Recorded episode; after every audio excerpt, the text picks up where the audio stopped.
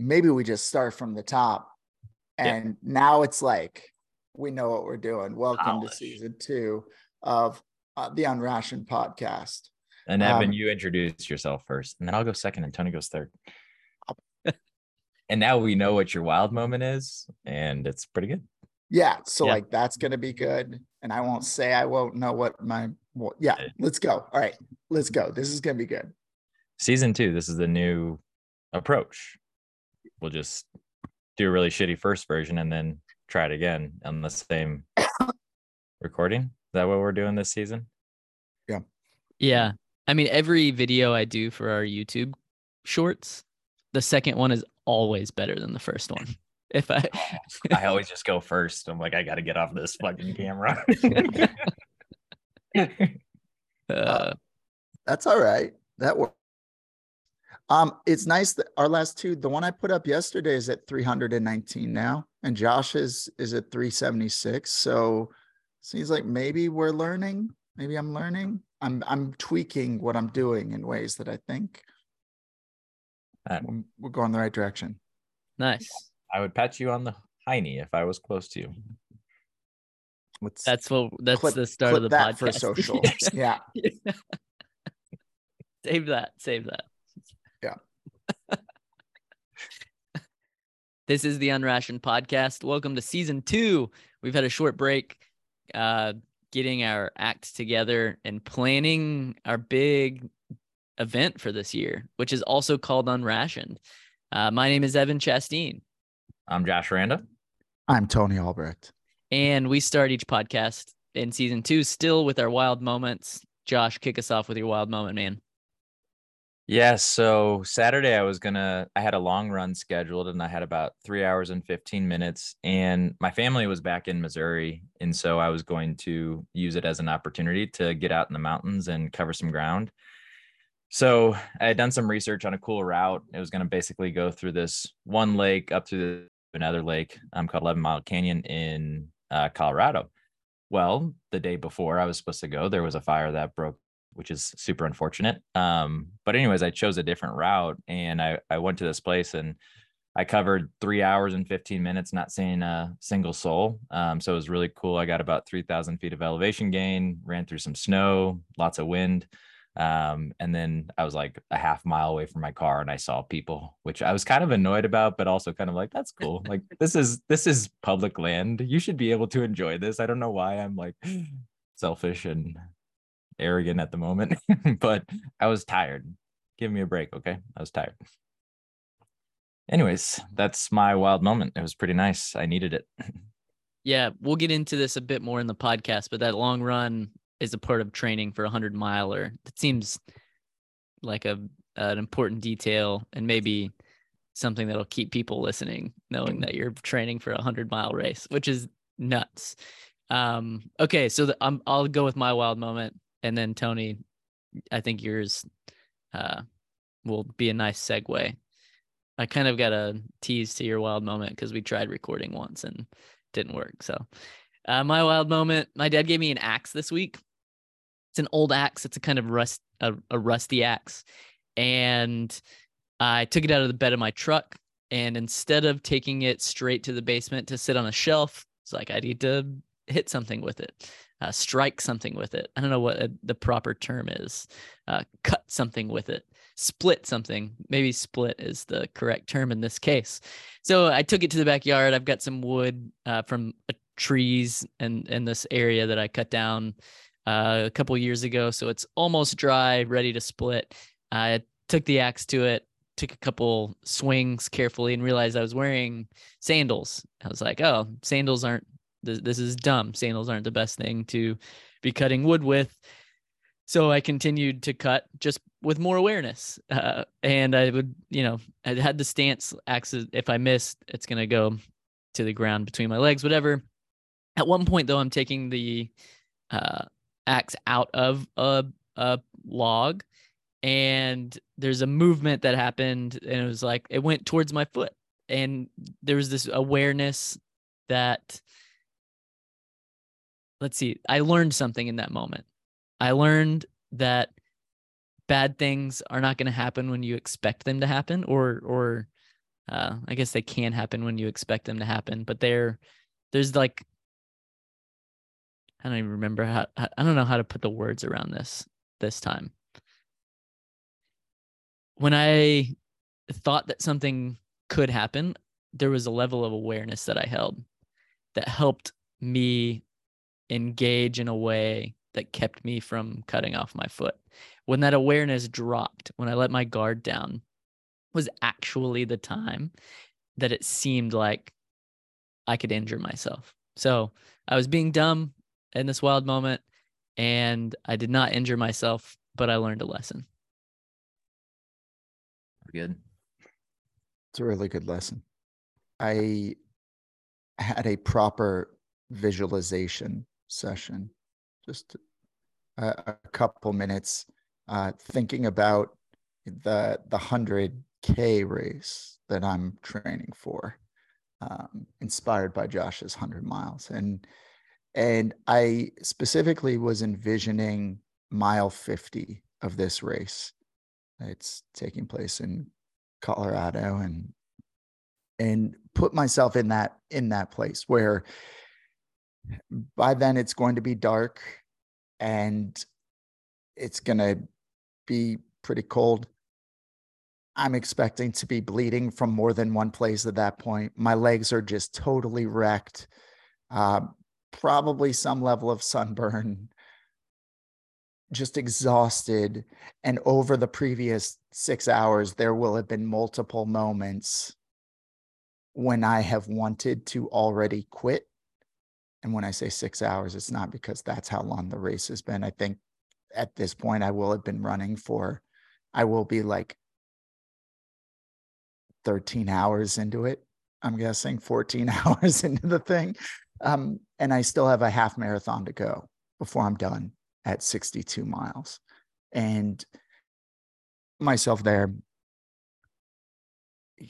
knowing that like there's a wall that I've never encountered before out there, and putting myself there saying, I already know how my mind is going to be screwing with me.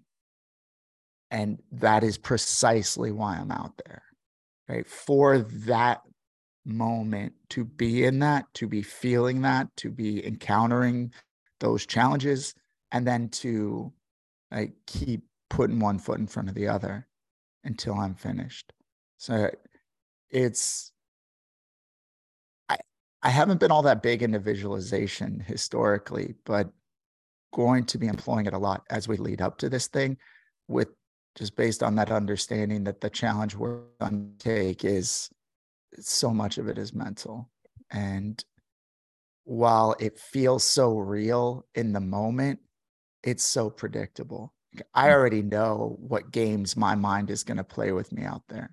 So yeah, I did get myself to feeling it in a way that was, that's good. Oh baby. Yeah. Dude, I got chills while you were talking. It's funny, a year ago in 2 days is pretty much when I did my first 100K. And I am very proud of you for visualizing that moment, because I didn't. And the previous race that I had done was like that. That was my previous distance that I had done was a 50 miler. And that was in 2012. And that uncharted territory is terrifying. Like it literally just like plopped me right into that moment. And I remember like squatting and looking over this Utah desert, and it would just looked like lifeless. Like there's like the perfect cracks in the ground that like you see in like desolate places that like all the water is sucked out of. And I just remember sitting there, I'm like, you got to get out of here, dude. Like you cannot stay here. Like you're going to die if you stay here. And like, you know, in my mind, like, you captured it perfectly. It was like dark. I'm alone. I want to lay down. But then I made it like 3 more miles, and I got a bowl of ramen and some boiled potatoes and salt, and it was life changing. They had ramen at an aid station? Yeah, it was top notch. Good job visualizing. That's like, I feel like that's a pro tip that maybe I should employ this race.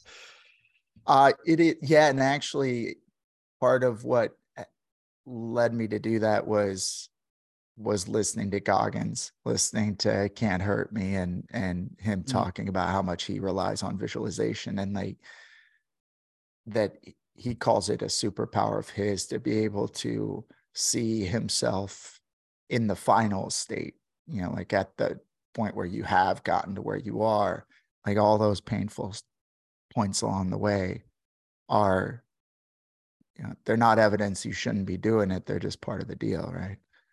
Shall we talk about Unrationed, Ring the Springs? Yeah. All right. So what was it back in, was it January, Josh, when you registered and you sent us the text with your registration? All right. So, well, Josh, a word about why you registered, like what you set yourself up for this year. Yikes. And by that, I mean the thing about how you're not going to have a drink until. Oh, yeah, that part.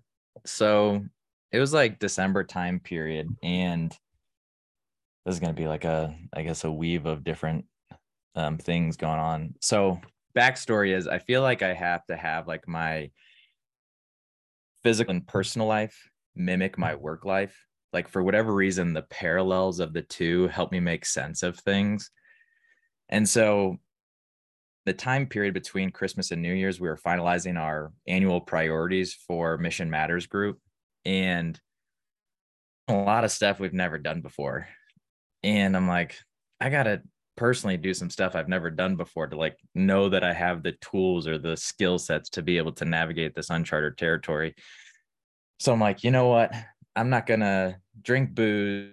I run 100-miler and I hit a couple work goals. One is specifically like revenue and promoting this product we have called 6 Levers.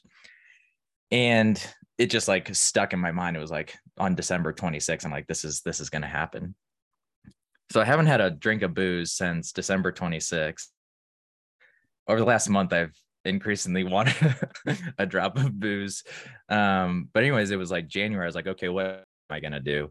And I was like looking all over and like, you know, I saw these like epic ones where there's like 30,000 feet of elevation gain. I'm like, that's stupid. Like, let's start with something a little bit easier, a little bit closer to home. And so, yeah, I found Ring the Springs, which is in Colorado Springs, which is where I currently live. And it's 100 miles going through a lot of the places that I've already run. So you go on Mount Rosa, you go through Ute Valley, Austin Bluffs. So you hit up some pretty iconic places in the area. And I have family here. So I'm like, okay, I need to rely on the people that I'm close with to help me get through this as well. And I'm not taxing my family to like, you know, travel to Washington to do some, you know, 30,000 foot elevation gain race. So January, I signed up for the 100-miler. I had a very informal text thread with my wife, letting her know that I was considering it. And then all of a sudden I sent her the registration. She's like, you're an idiot. like what's wrong with you? And then naturally I sent it to my Wilds in the Woods crew. And here we are. All three of us are signed up for the longest races each one of us has ever done, which is pretty exciting. It is exciting. Yeah. So seeing that, I was like, oh God, that they've got the 100-miler and then the 100K and then a 50K and then a 25K. And I've now registered for 3 50-mile races and I've run 0 50-mile races. I didn't show up to 2 of them. And then the third one, which I had actually forgotten about, Josh, you reminded me that Pikes Peak in 2019, you and I both registered for the 50-miler and then ended up doing the 50K out there. So yeah, and I felt inspired and roped into like, okay, let's take a crack at this. And then Evan taking Evan, you were the last to register. And actually I was surprised when I saw what you registered for. Yeah. I ran my first marathon in February and immediately, so I had this experience that you kind of explained in your visualization on my marathon where, well, kind of what you were talking about too, Josh. But my own version of it where it wasn't like me sitting on the ground. It was me walking, I get emotional even like thinking about it. And I understand better what people mean who are running these crazy races when they say like, I faced my demons, or it's a spiritual experience, which I had heard both of you guys say getting into this, like before running the marathon, you know, but I hadn't experienced it yet. So there was really no, I think it's difficult for anybody to imagine what something is like without context. So like I could hear you say you faced your demons or it's a spiritual experience. And I really didn't know what you meant by that until the marathon. And so mile 16, I started hurting pretty bad. And I realized I had 10 more miles to go. And it was like it was a really tough 10 miles. I look at my cadence. I actually have it screenshotted. I sent it to Tony at some point. My cadence for the first 16 miles was pretty like an even line. There were two dips. One was to go pee, like around mile 4. And then one was like a water station that I walked a little longer than just a few steps to take a drink of water. But that wasn't for pain. It was just like, oh, let me rest for a second and then get back after it. And then miles 16 to 26, the cadence is just like a heart rate monitor. It's up and down, up and down, up and down. And just not the race that I imagined myself running, right? Like I didn't visualize that. So this is a long way of talking about registering for this 50K, but immediately, like I finished the race. My wife had just done the half marathon, which is her longest race. It's like really cool to do that together.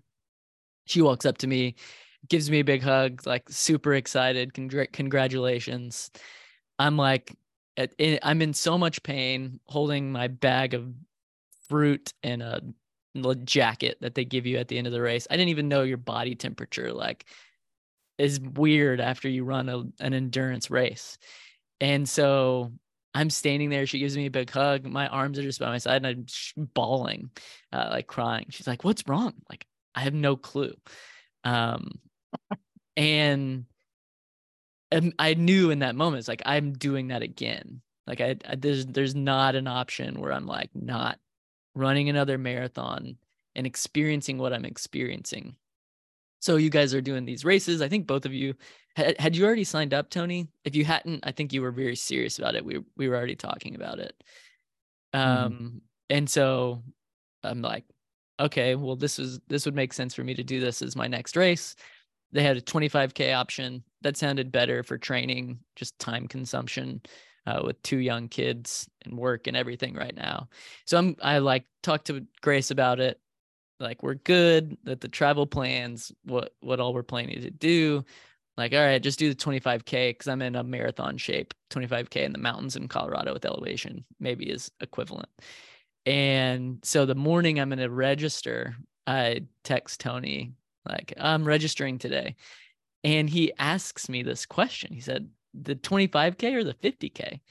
And I wasn't even considering the 50K until he asked the question. Yes. And I was like, man, I guess I still have the option.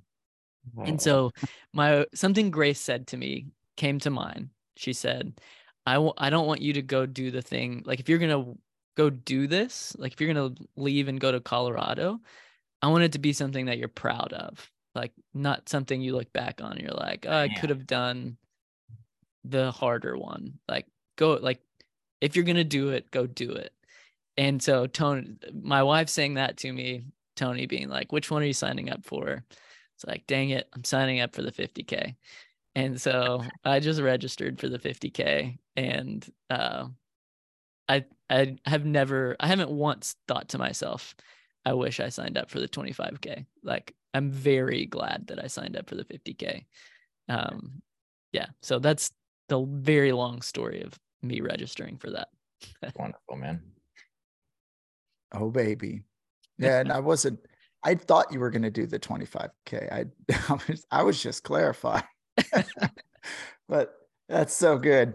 Well, and then, so we hatched a plan then that out of the three of us doing this, and the three of us, well, were first in the same place at the same time. since Evan, you're our internet friend from LinkedIn. We first met in Colorado in person last September to go cover 40 miles over a couple of days. Got up on a 14er in Mount Huron. My man Billy, our man Billy, was there too. So the four of us did it. Josh, your dad, Chuck was instrumental as crewing us and helping with camp. And it was a really powerful experience that we were thinking of as unrationed, and this idea of why ration passion, as Josh is fond of quoting the climber Mike Lebecki saying. And we've been playing around with these ideas for how do we challenge ourselves? You know, how do we get beyond the familiar, the comfortable, the known, and cross over the threshold, as my man Evan is fond of saying, into the unfamiliar, the unknown, the wilder spaces where it's a whole lot easier to learn lessons and grow. And this race pretty quickly took shape as an opportunity for us to do that. And now we're inviting other men to join us, you know, in this adventure, where the way it's shaping up, I'm gonna break it down real quick, and then I want to get into how training's going and how we're feeling about what we're getting into here. But the basic breakdown of the experience, the way I'm seeing it is, it's almost like we're taking on this race as a team, knowing full well that there will be those times where you just feel totally alone. And chances are most of us will spend most of the time alone, I would expect, but we'll see. But so this 10-week experience, we're going to prepare for this race together. We're execute on this race together, and then we're going to integrate what we learned from this race together. So starting the week of April 22nd, we're going to be meeting weekly on Zoom as a group, training and how we're doing physically, mentally, emotionally, all these different aspects of being a man and being a human being together, processing it, sharing information. The week of the race, we've booked 4 nights in this beautiful house up on a mountain, 15 minutes from the starting line of Ring the Springs, and in an intentional setting where we're all there to support one another and push ourselves and see what we can do. And hopefully the views will help. And then after the fact, you know, we'll have a couple calls, you know, over the next 2 weeks to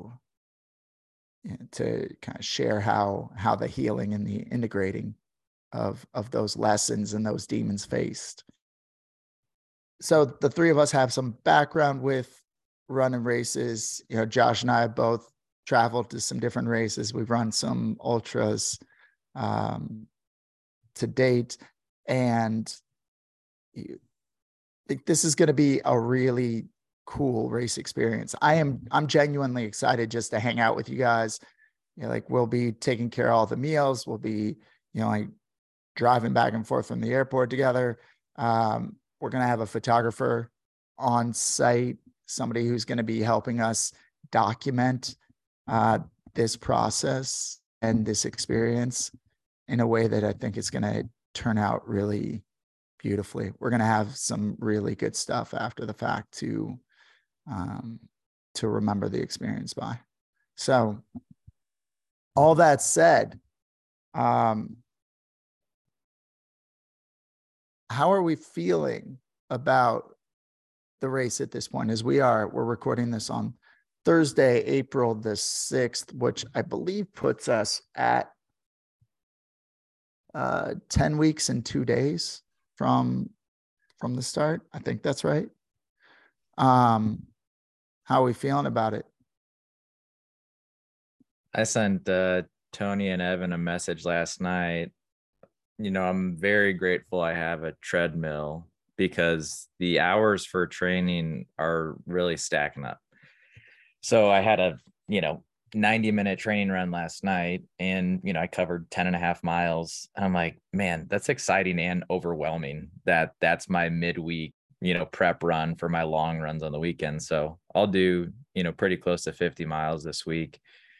And in my training plan, I could do more. And I've had to make some conscious decisions that I'm not going to choose this over, putting my kids down for bed or whatever. And so there's a couple things that I've, you can call them shortcuts, you can call them, reprioritization or whatever, but I just don't know how I would truly train, religiously for 100-miler and still be married at the end of the thing. And so it's a bit overwhelming at the moment. I'm putting up a 40-mile week this week, and I would have done 40 last week had I not gotten sick, which laid me up for a couple of days. But and that's a lot for me. I'm feeling that as well. that feeling of I'm glad that I'm back to a place where my short run is 5, 5.5, 6 miles. It feels good to be back at that level of fitness where it's just it's no big deal. Mm-hmm. And also that challenge of where's all the time going to come from, in a way that, we definitely want to still be married. Yeah. As we dedicate more time to training. Yeah. Yeah. I think I'll be around 20 to 25 miles this week. And this may or may not be a good thing, and I maybe need to change this. I don't really have a plan that I'm going off of other than running a long run each weekend. I don't know how many miles I should be running right now per week. Tony, you've said a couple things to me that make me think I'm doing okay with my miles and elevation and timing. I am paying attention to heart rate, but I likely could be training more intentionally other than just running. But if you guys have thoughts on that, I'm very open to hearing more, and maybe that's an off the podcast deal, or maybe that would make a good episode. Who knows? Go ahead. What were you gonna say? I feel time on feet is one of the most important metrics you could evaluate. Okay. Prepping for this.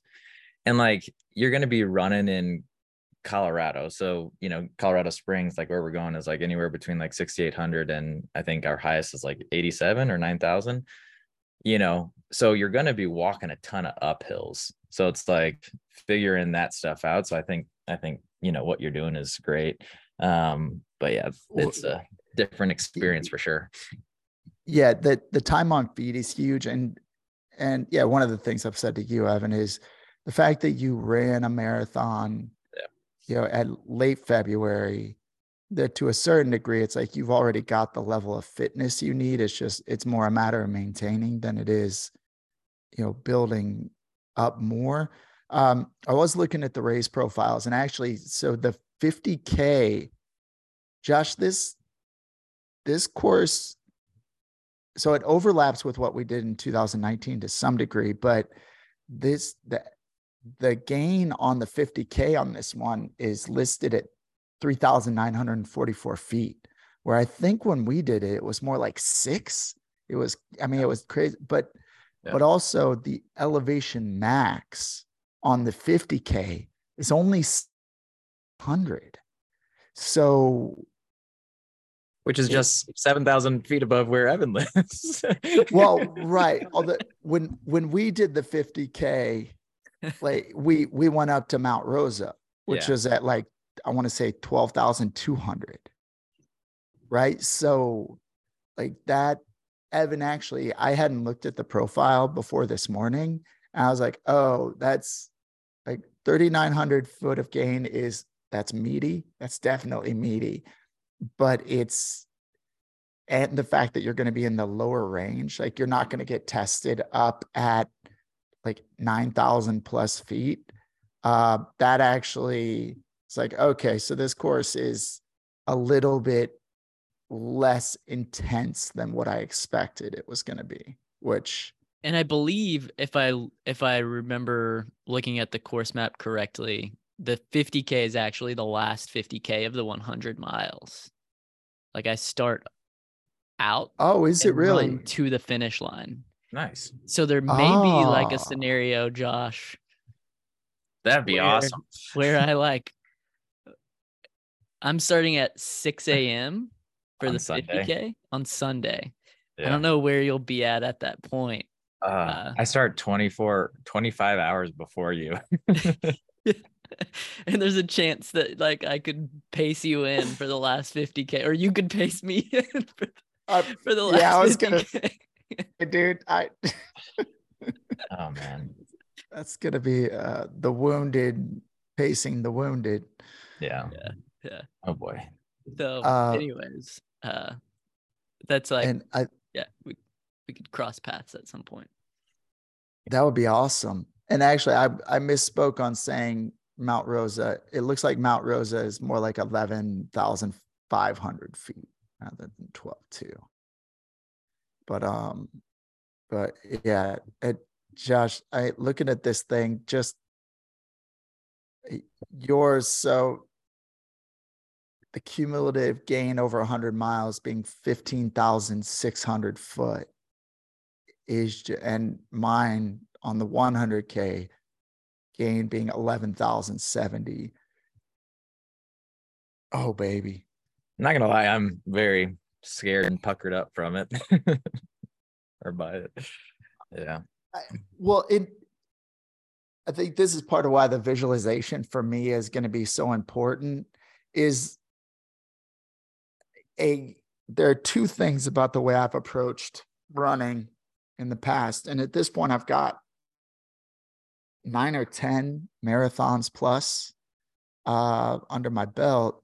But on just about all of them, number one, I come out too fast on every single one. And Josh has had that.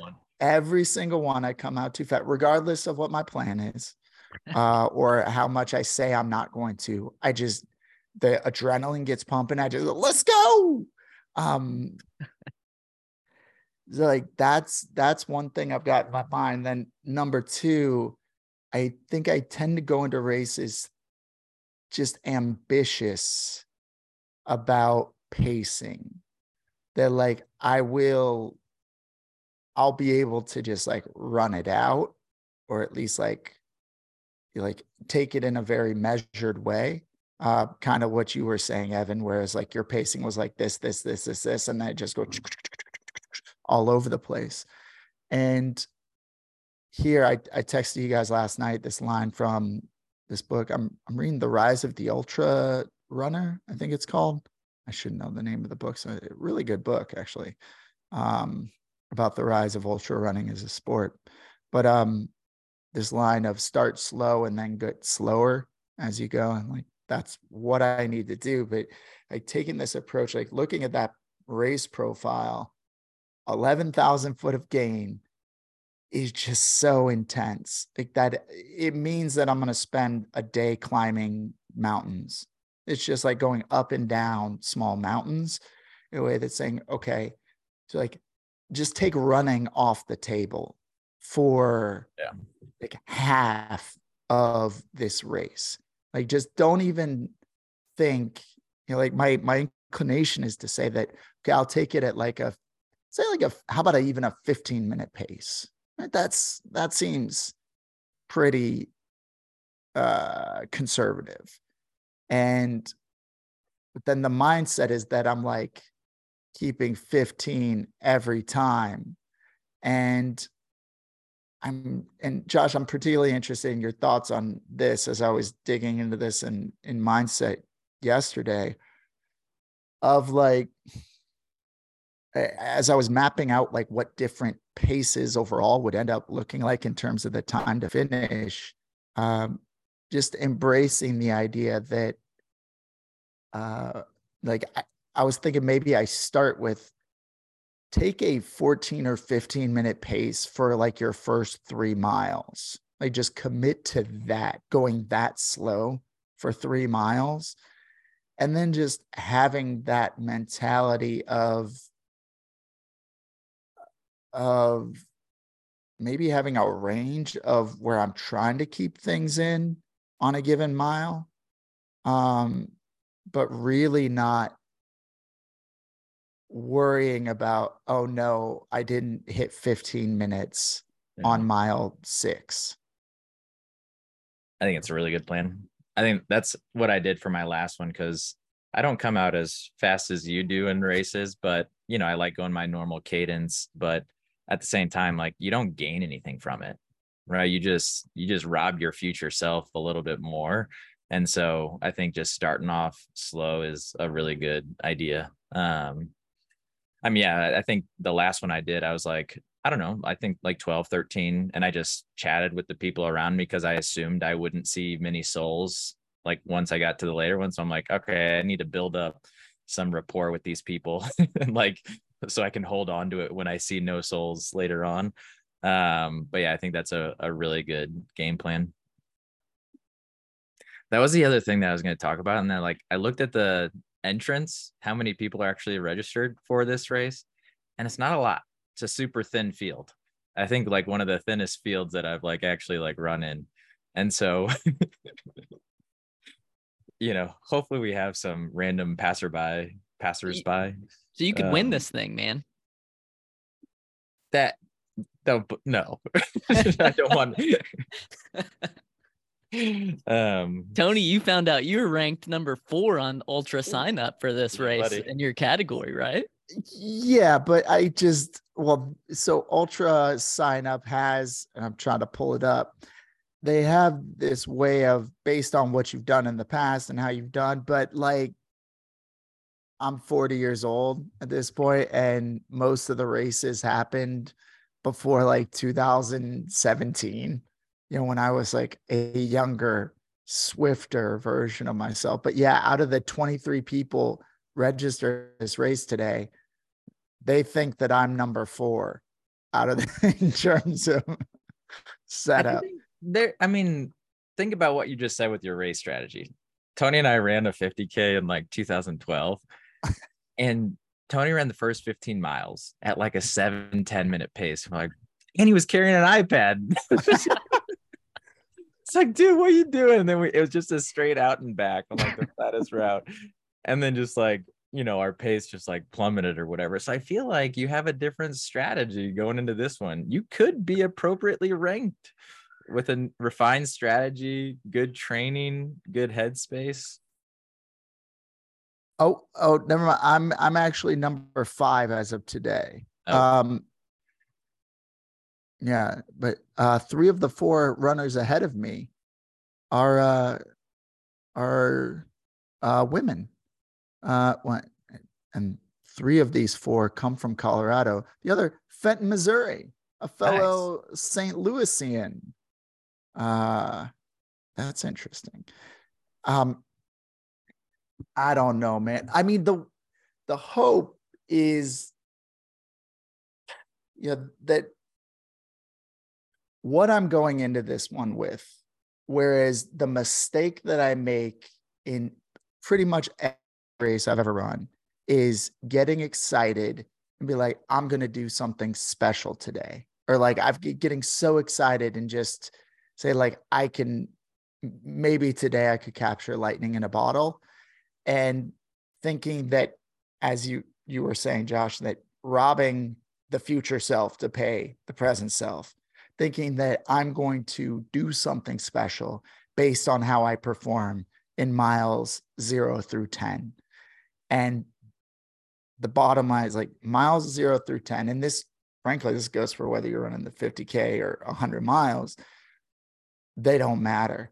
Like those miles do not, don't worry about them. Like they do not matter. You have to stay focused. And I say this not as somebody who understands this from an experiential standpoint, but like as somebody who I need to be reminding myself of that constantly, that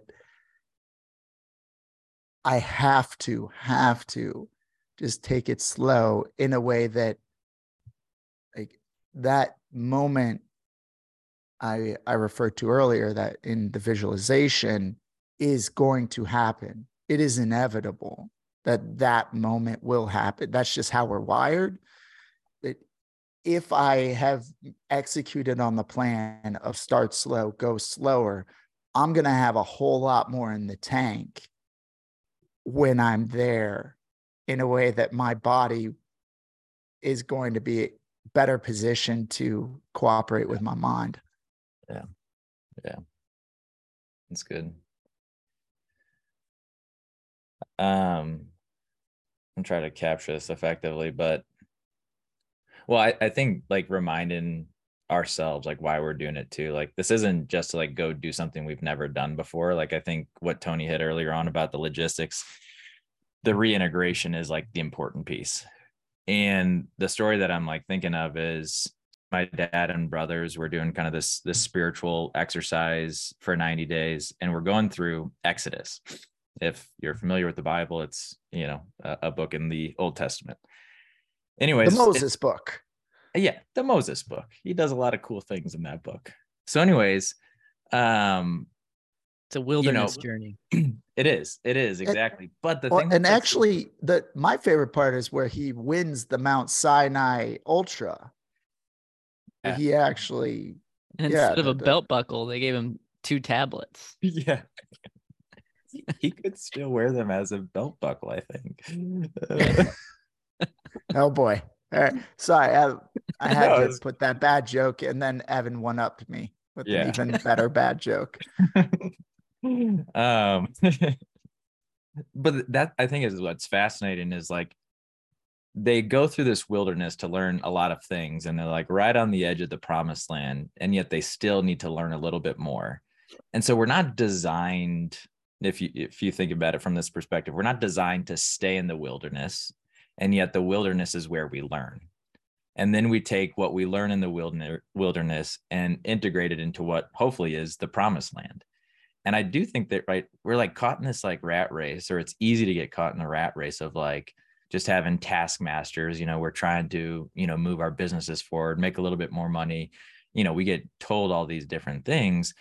But when you go into the wilderness and you run this ultra, something that you've never done before, you know, maybe you start it for ego for some reason. Like there's always an element of ego in there, but then you get the crap kicked out of you and you get broken down to just your physical self.